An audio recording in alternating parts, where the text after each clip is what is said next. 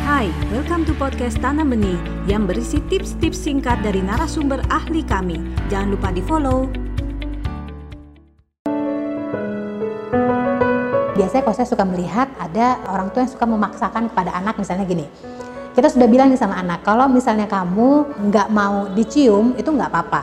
Karena tubuh kamu itu punya kamu, tubuh kamu itu tanggung jawabnya kamu. Tapi kalau misalnya budaya timur kita bilang, tapi kalau sama ayah sama bunda masih nggak apa-apa kan dicium sama kakek nenek nggak apa-apa kan. Cuma kalau sama orang lain nggak mau dicium nggak apa-apa. Yang penting kamu salaman aja deh misalnya seperti itu gitu ya. Atau yang penting say hi aja juga udah nggak apa-apa gitu ya misalnya seperti itu.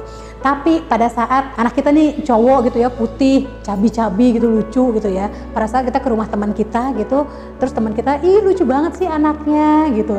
Cium tante dong gitu. Tante mau cium dong. Terus anak yang nggak mau kita maksa-maksa anak kita untuk mau dicium gitu ya.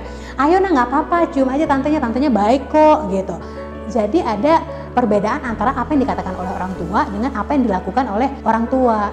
Kalau menurut saya dari kecil itu anak emang sudah harus diberikan kebebasan untuk menentukan apa yang dia mau terhadap tubuhnya. Jadi kalau misalnya anak nggak mau dicium oleh teman kita, kita harus menghargai pendapat anak, harus menghargai keinginan anak gitu. Jadi jangan sampai kita memaksakan gitu ya. Lama-lama kalau hal itu terus terjadi, anak tidak akan menghargai dirinya sendiri dan dia juga akan berpikir ibu saya juga nggak menghargai gitu. Yang dikhawatirkan adalah anak akhirnya kurang aware dengan tubuhnya gitu ya. Jadi kalau misalnya ada orang yang mau peluk, mau cium, dia oh ya udah udah terbiasa gitu, nggak nggak apa-apa gitu. Padahal itu sebenarnya pelecehan seksual yang akan dilakukan oleh orang lain. Lagi-lagi ke orang tua gitu, itu penting banget.